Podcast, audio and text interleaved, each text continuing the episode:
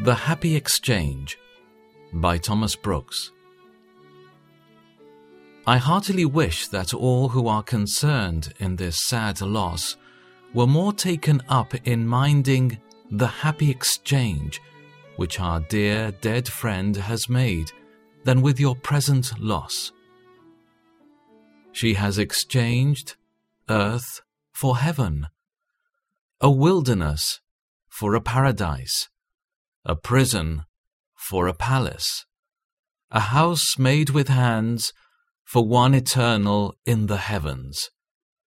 Imperfection for perfection. Sighing for singing. Mourning for rejoicing. Petitions for praises. The society of sinful mortals for the company of God. Pain for ease.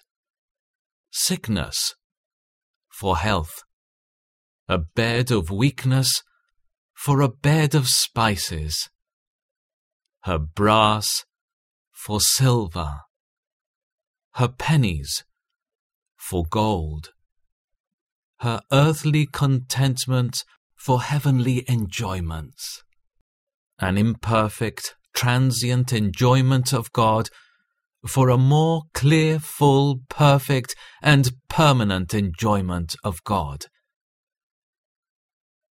And as I desire that one of your eyes may be fixed upon her happiness, so I desire that your other eye may be fixed upon Christ's fullness.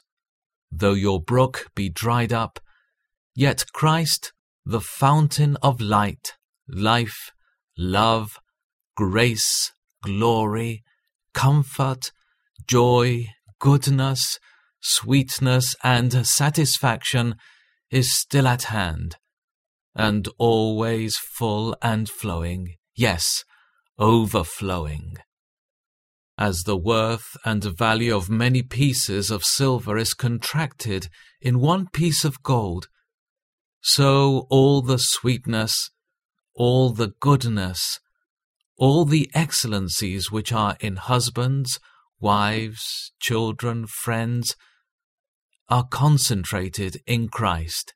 Yes, all the whole volume of perfections which is spread through heaven and earth is epitomized in Christ. Oh, that your hearts and thoughts were thus busied about Christ, and taken up with Christ, and with those treasures of wisdom, knowledge, grace, goodness, sweetness, which are in him. This would very much allay your grief and sorrow, and keep your hearts quiet and silent before the Lord.